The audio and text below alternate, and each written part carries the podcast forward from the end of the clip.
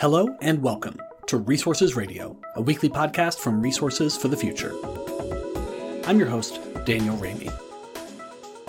Today, we talk with Bobby Tudor, founder and former CEO of Tudor Pickering Holt and Company, and current chair of the Houston Energy Transition Initiative. In his new role, Bobby is focused on how Houston can take the lead in the energy transition. We'll talk about the history of Houston, how oil and gas came to play such a big part in its economy, and the strengths that today's energy incumbents can leverage in a transition to net zero. I'll also ask Bobby to imagine what the city's economy might look like in 20 or 30 years and what roadblocks could stand in the way. Stay with us.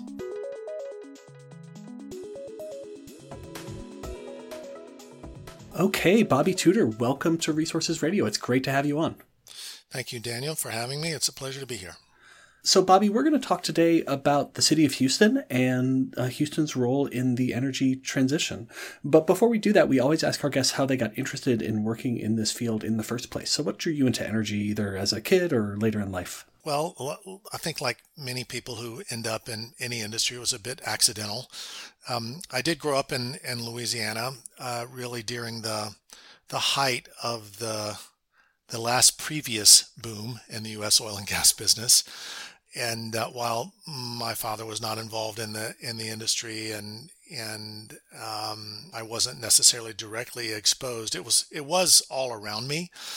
So, for example, many of my high school classmates took jobs after graduation in the offshore oil and gas business, where you go and work offshore in the Gulf of Mexico for two weeks and then you come back home from two weeks. You you could make more money doing that than you could with most jobs uh, that you got with a college degree in Louisiana in 1978, which is when I which is when I graduated from high school. So I, I grew up in in sort of the the boom times uh, of the U.S. oil and gas business, and then I came to Rice University in Houston uh, for for college. Uh, and I was there from 1978 to 82, and it was really only at the very end of that that that oil and gas boom had um, had crested and started to turn downward. So uh, the oil and gas world was very much a part of my uh, of part of my youth, uh, if you will. I ended up at Goldman Sachs in the corporate finance uh, department, and uh, as often happens when they're looking to staff a young associate on a transaction, they think, well, you know, who do we know from that part of the country? and uh, I I was from Louisiana, as, as I mentioned, and had gone to Rice in Houston, and it was an oil and gas transaction. And This was this was before they had a lot of specialization in the energy finance world, and and um, they said, well, we have this new young kid from from Texas. Let's put him on it. So I got staffed on my first oil and gas deal, and and uh, spent the next 35 years doing the same thing. Wow, that's really funny. Um, I didn't know that about the way that folks are staffed at uh, at Goldman. Um, did you grow up in southern Louisiana or the north? Or no, central Louisiana. Uh, it's called Alexandria. Is the name of the town. Pineville, actually, a, a, a, even a smaller town, is is where I grew up and went to high school. Um, and it's right in the middle of Louisiana, sort of on the Mason Dixon line of Louisiana, if you will. Everything to the south is Cajun and French, and everything to the north is is uh, is Protestant and sort of the deep south and it was a great place to grow up. And uh, and my wife is from the same town. We met in high school, and and still have a lot of connections to Central Louisiana. Wow, that's great. Well, um, let's talk now uh, about Houston, the, the place where you uh, live now and uh, and have lived for, for quite some time. Uh, as I mentioned, we're going to talk about you know the potential future role that Houston can play in the energy transition. But let's talk first about its history. Um, I know this is impossible to do in a short period of time, but can you try to give us a thumbnail sketch of kind of how Houston came to prominence, what some of its early industries were, and you know how it evolved before the energy industry came to prominence? Houston uh, was effectively an invention of a couple of New York City-based land speculators, uh, and uh, who very effectively sold the dream uh, and established a little outpost on the mosquito infested um, banks of of uh, the Buffalo Bayou uh, in the in the 1840s, and um, the reason they thought it could be interesting was that uh, it could be an effective transportation center or rail center uh, connecting the cotton industry of Texas and the um, kind of burgeoning lumber industry of East Texas. So um, there is there's something called the Big Thicket, which is just north and, and east of of Houston, uh, which is very very dense, high quality southern pine saw timber. And as uh, as the U.S. was expanding westward, southward, and westward, the need for that saw timber grew and grew and grew. And so there was a lot of it in East Texas. And then, of course, the cotton business in, in South Central and West Texas was, was booming. And so um, railroad connections to those places became important. Um, and that's really kind of the basis of, of Houston's founding. Uh, if you will. It had nothing to do with oil and gas.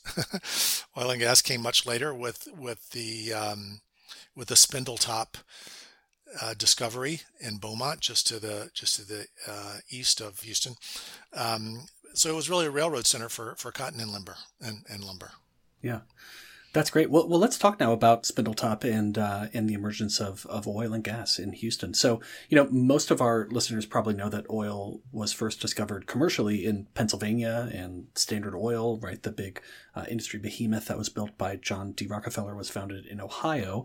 So, can you tell us how Houston came to prominence and you know the role of Spindletop? It's funny, I actually have a, a poster of uh, 1901 oil boom in Spindletop in my office, where there is a, uh, a gusher shooting out of an oil rig, and there's actually a band all around it playing, uh, celebrating the well coming in. So, can you tell us about Spindletop and, and yeah, how Houston emerged? Well, um, what was unique about Spindletop relative to uh, what Colonel Drake had done in Pennsylvania, it was just one of quantity. So, when Spindletop was was discovered, it flowed at approximately 100,000 barrels a day for six days in a row, which uh, were volumes that really had previously never been seen anywhere. And the importance of that was was that for for oil to ultimately be used for transportation purposes, uh, you're going to need to have very very large quantities of it and those quantities really had not existed in the discoveries that had happened in Pennsylvania. I mean, to, to that point, oil had really been used for, for heating purposes uh, and, and, and lubricant purposes. And so it became possible to really think about oil as a transportation fuel. And of course, at the same time, uh, you really had the development of the internal combustion engine and then ultimately, uh, ultimately the automobile industry and uh, led by Henry Ford in, in Detroit. And so all of that sort of came you know, came together at once, uh, you know, more or less within a, about a 20 year time frame. And in addition to Spindletop, you also had some very large early discoveries in East Texas, uh, north and east of Houston. And you kind of rolled all that together and it, it made Houston sort of geographically important, if, if you will. Uh, and uh, much in the same way that Standard Oil of Ohio um, became the behemoth in, in, that part of the world. Gulf Oil and Texaco um, were the two companies that ultimately developed Spindletop in, in that field, and they, of course, today are Chevron. so the some, some of the largest energy companies in the world really uh, were ultimately birthed in those places and continue to be with us today. Yeah. And was it Houston's proximity to uh, the sort of export market that helped make it uh, attractive for many of the companies to locate there? Or was it just like the closest, you know, reasonably sized town? I would say uh, in the beginning it was more the more the latter. It was the closest reasonably sized town, and there really was no true export market at, at that time. Um, now, around the same time, you had a really uh, another very important event in Houston, which was the the um, famous Galveston hurricane, the largest natural disaster in the history of the country. Uh, and the effect of that Galveston hurricane was was that it provided an impetus for the uh, for what ultimately became the Houston Ship Channel and the creation of Houston as a port, effectively displacing Galveston as a port and it was only really with with that that occurred in those first kind of 20 years of of this century that uh, that Houston actually you know became a became a port and of course as time went on that became more and more important to, to Houston. It wasn't really, though, until the 1950s that the Gulf of Mexico became an important piece of the of the energy puzzle. Uh, but when that happened, Houston was extraordinarily well placed to be the leader in that industry uh, as as well, really because of its because of its location, with the only real competition being New Orleans and uh, and Houston sort of grabbed the grabbed the mantle there, and and it very much became the center for offshore oil and gas exploration in the United States as well. So you kind of roll together Spindletop, East Texas, and the Gulf of Mexico, and and by the 1950s, Houston was quite well established as as a really important energy capital. Now, it wasn't the only one, and arguably Tulsa, for example, was a bigger, more important town in the energy world than Houston was in, in 1960, uh, for example. Uh, but uh, as a as a good lesson in why uh, why policy decisions uh, mattered, Houston built a big international airport and more aggressively built infrastructure and just more commercially went after the opportunities and ultimately uh, towns like Tulsa became very much kind of second fiddle to Houston uh, with regard to the U.S. U.S. oil and gas world. Yeah, and that's a perfect transition to the next kind of phase of our conversation about you know strategic investments and uh, thinking about the future of energy. Uh, so before we talk about the energy transition, the sort of long-term energy transition, um, let's talk first about uh, booms and busts, which are you know um, a well-known phenomenon in the oil and gas industry. Um, but Houston and Texas as a whole really has been pretty successful in diversifying its economy over the last several decades. Oil and gas is still very important, of course, but not nearly as much as it was, uh, let's say, when, when you graduated college uh, in the 1980s, let's say. I, I'm, I'm not sure that's true, by the way. Oh, yeah? that, that is the narrative one hears in Houston. Um, but what I would say to that is that we have 25 Fortune 500 companies here. 19 of those 25 uh, come from the incumbent energy world. Now, a few of those are in the power business, but uh, but it's it's really probably more dominated by large energy companies today than it was when I graduated from Rice in 1982. So if you think about large companies that existed here then that don't exist here today, Compaq Computer would would be one. Uh, although we have just recently kind of reattracted Hewlett Packard Enterprises to, to Houston, uh, Browning Ferris Industries, American General, uh, some very large banks, Cooper Industries. Uh, we actually had um, more and larger non-energy related companies in Texas uh, in uh, in the early 1980s than we do today. So uh, I think a, a, a myth that we've sort of told ourselves in Houston in the in the past decade is that we have we have really meaningfully diversified our economy here when that's probably less true than we would like to believe. Hmm. That's really interesting. I was thinking about um, you know this. There was a report that I read from the I think it was from the Dallas Fed came out maybe six months ago about uh, you know, just on a sort of GDP basis, that the economy of Texas has become less reliant on oil and gas. But it's interesting to hear that, that you don't uh, necessarily see it that way. Uh, yeah, I, I, I, don't. And there are other parts of, of Texas where, where that's less true. I mean, I think Dallas, uh, for example, uh, where the Fed is located, uh, uh, has has diversified more effectively. But I think also you kind of have to dig behind those numbers and and and try to understand what diversification you know means and what's the difference between a direct job and an induced job for for example? And we believe in Houston in greater Houston in our region approximately 40% of our jobs are either direct or induced um, energy industry jobs. And that's a that's a very very high percentage by by any measure. It, even if you if you compare it to entertainment in Los Angeles or automobiles in Detroit or finance in New York City it's it's a very large number. Yeah yeah, that's really interesting. And and just so listeners know, the, the idea of an induced job is is one where let's say an individual doesn't work for an oil and gas company, but maybe they work for a food services firm that provides catering for the oil and gas company. Exactly. Often the the example I use is that if you run the Subway sandwich shop at the ConocoPhillips headquarters, you think you're in the restaurant business, but actually you're in the oil and gas business. Yeah, yeah, really interesting. Well, let's transition now and, and talk about the energy transition, which is, I know, you know, where you are predominantly focused. Um, when you think about the future of energy, uh, what are some of the key strengths that you think Houston uh, can bring to a, a cleaner energy future? Well, there there are many, and we are we are very excited about and, and focused on our opportunities in in the energy transition here in in, in our region.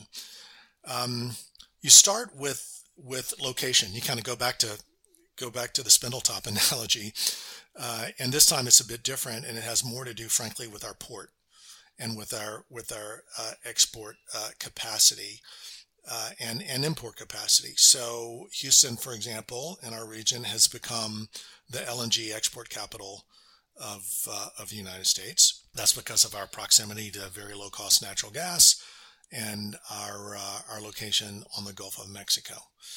Um, it also uh, is is a really important sort of hub, if you will, for uh, for imports. Uh, and so, for example, as you think about the uh, the importance of batteries to uh, to the energy transition, um, getting those batteries produced and then um, spread out to the places that it need to be is, is a really important piece of the puzzle. And Houston is extraordinarily well placed to, to be a leader in that as, as well. Our, uh, our proximity to very low cost uh, renewable energy is, is also uh, important. I think most people know now that Texas is the largest wind power producer in the U.S. and currently the second largest solar power producer. And we expect that by the end of this calendar year, we'll be the largest solar power producer. And uh, so we have uh, a lot of that in our region and good access uh, to uh, to it uh, as we think about everything from from uh, green hydrogen to to electrifying our heavy industry here, that access to to renewable power is is actually a big big competitive advantage. So for a lot of reasons, we like our uh, we, like our location, and that, that's one point. Another would be uh, we like our just our our intellectual capital and and skill sets. So uh, there are more, for example, there are more chemical engineers per capita in greater Houston, Texas than in any other region in the country by a very long shot. And what is the energy transition about? It's it's about chemistry, really, at, at, its at its heart. Uh, and and so, look, it, sort of the we're very focused on being the intellectual center of the of the energy transition and to do that, you have to be where the brain power is. And we have, we have a lot of it here. Another big part of, of our, our kind of skill set base, if you will, is, has to do with large scale project management. And the energy transition is highly tied to large scale project management. Uh, and we are great at that in the incumbent industry business. If you need, if you need thousands and thousands and thousands of workers and managers and people deployed to projects to get big complicated things done, uh, you come to the companies in, in Houston, Texas. And and then also all around the edges of it, whether it's whether it's you know power trading or geophysics for, for geothermal or um, or electrical engineers, you name it. We just have a lot of it here in our region. So uh, we like our our skill set and base, and we also just like our entrepreneurial culture. You know, Houston, uh, Houston, kind of was as I mentioned before, it was a it, it, was a real estate deal in the beginning by two New York real estate developers uh, who saw commercial opportunity. And that, at the end of the day, is what Houston is really all about. We are we're very good at sort of looking at money on the ground and deciding we want to pick it up. Uh, and and to some degree, um, you know, we're, we're looking at the, the energy transition that way. We think there's enormous commercial opportunity around the transition. We think we are uh, well positioned to capture it, and uh, and we intend to go after it. So, um, for a lot of reasons, we we really do believe that Houston's extraordinarily well positioned. Yeah, that's really interesting. Um, well, so let's kind of imagine uh, a future scenario, uh, maybe 20 years down the road, 30 years down the road, whatever time frame you think is relevant. Um, if everything goes, you know, right uh, uh, according to whatever plan you might have in mind for Houston's economy and, and specifically its energy economy, uh, what do you think the region's economy will look like, and what role will energy play? Well, things are changing, and, and they're changing reasonably rapidly in, in some sense. Uh, but let me start with our kind of base oil and gas business. we do believe that the base oil and gas business in Houston will continue to be quite important to Houston's economy for many decades to come. And I don't know if many decades to come means three decades or five decades, uh, but it means many decades. and and that's because, and, and this has become, I think, very obvious to to the the world here in the last few months. The world will will need a lot of hydrocarbons uh, for some period of time, and uh, Houston will continue to be the world capital of of that. And the challenges that we face are, in fact, dual challenges. They're, they're the challenges of continuing to provide uh, the world with uh, reliable and affordable energy while at the same time making this transition. And so um, the incumbent industry will continue to be quite important to Houston.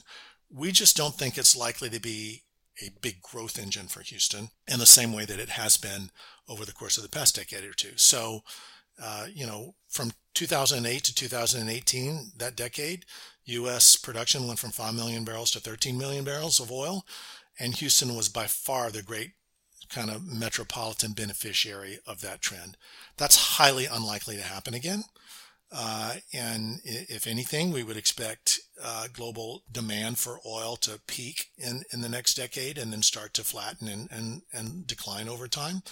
And what that means is, given continued efficiencies in the business, we just don't see a bunch of job growth associated with the incumbent business. We see real consolidation amongst the companies. Uh, we don't see a, a, ton of new company formation in that in, in, that sector. And so as we're looking for growth, we need to be looking in, in other places. And one obvious other place is in energy transition related companies where we do think there will be a ton of new company formation. We do think there will be a lot of fundamental demand growth in the business and we want to make sure that we're well positioned to, to take advantage of that. And so we, we think that the jobs that uh, we might uh, lose due to ongoing efficiency gains in the incumbent industry can be more than offset by jobs that we will gain uh, via growth uh, in transition related companies. Mm-hmm.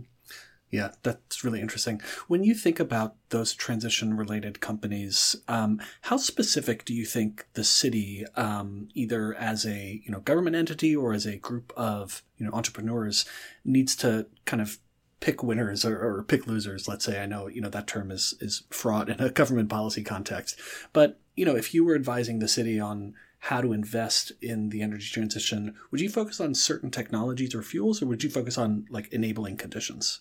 Well, uh, we start with uh, areas where we feel like we do have an embedded strategic advantage.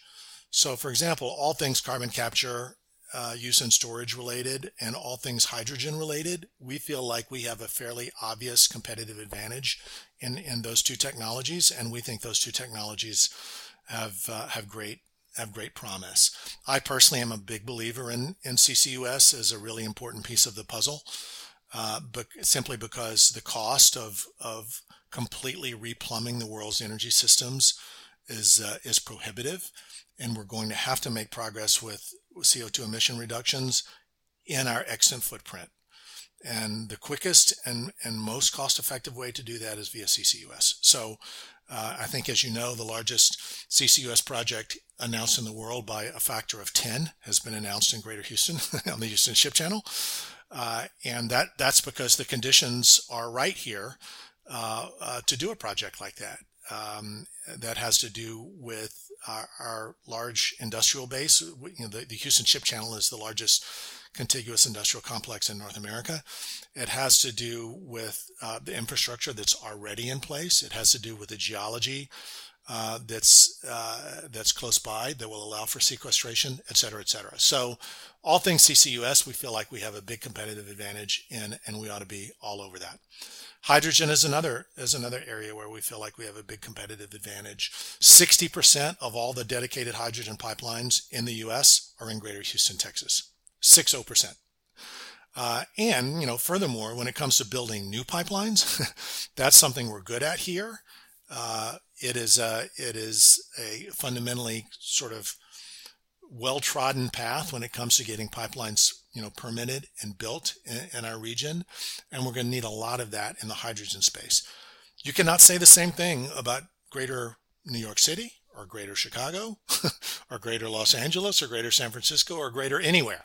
Uh, really, really. So, um, hydrogen is very promising technology, uh, particularly as a way to decarbonize the most difficult to decarbonize sectors like cement and steel and petrochemicals. And uh, and we have large plants of all of all of those types in our region as as well. So those would be you know a, a couple of obvious places for us to start, and we're we're all over that. At the same time, um, when it comes to you know wind and solar and truly uh, non-hydrocarbon based technologies, we are also already a meaningful player in that space. I would I would I would call um, you know biofuels another another space where we're already active and leading, and so we have those companies here in Houston. Most of the larger companies in those spaces are are headquartered here, uh, as are the industrial gases companies, for example, and so um, you know the, we we want to make sure that we are very actively growing in, in those areas by attracting those companies and, and getting them to expand here and see Houston as an important place to be. And then finally, the whole kind of innovation ecosystem is, is an important piece of this puzzle as, as well.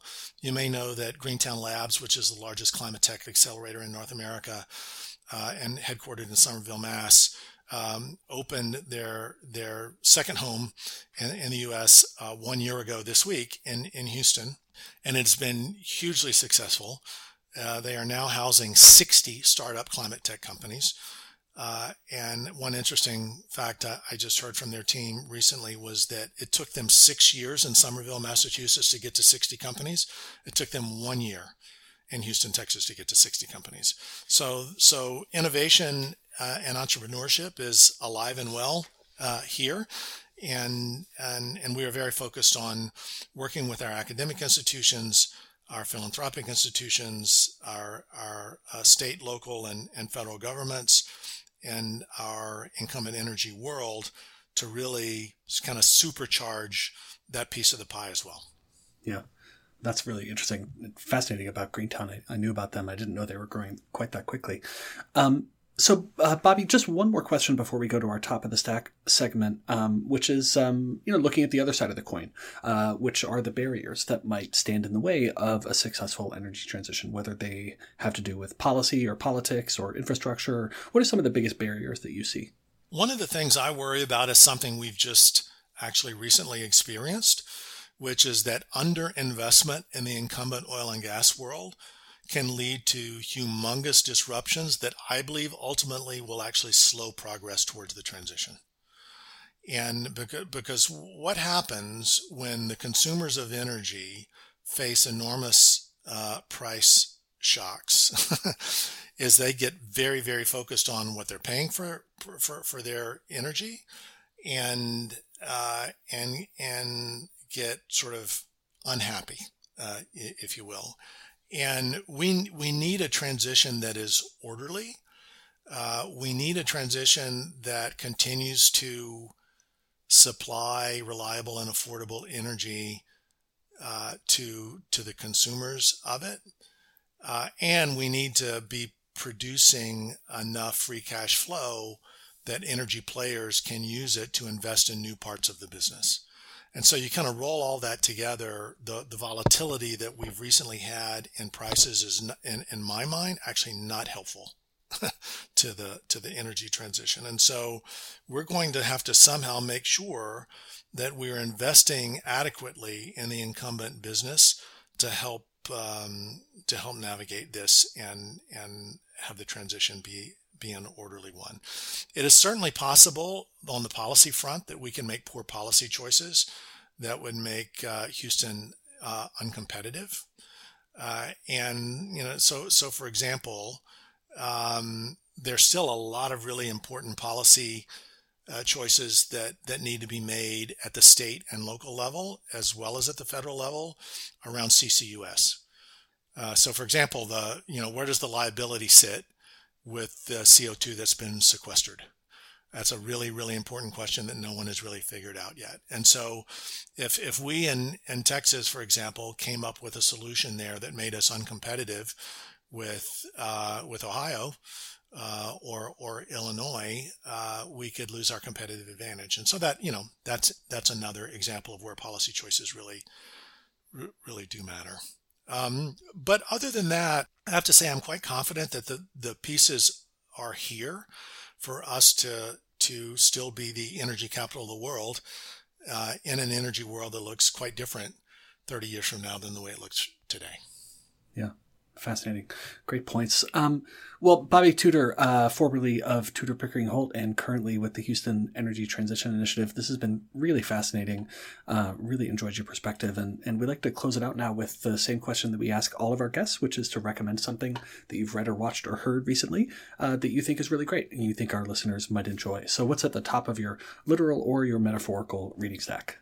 Uh, if if your listeners have not read the Bill Gates book on how to avoid a climate disaster, uh, I would highly recommend it. I think I think he gets a lot right uh, there. He he he kind of breaks down into its sort of components, if you will, the nature of the challenge, the nature of the cost, and and potential solutions. I think he he probably doesn't pay enough attention to this issue of investing in the incumbent business and, and why that is important to an orderly transition.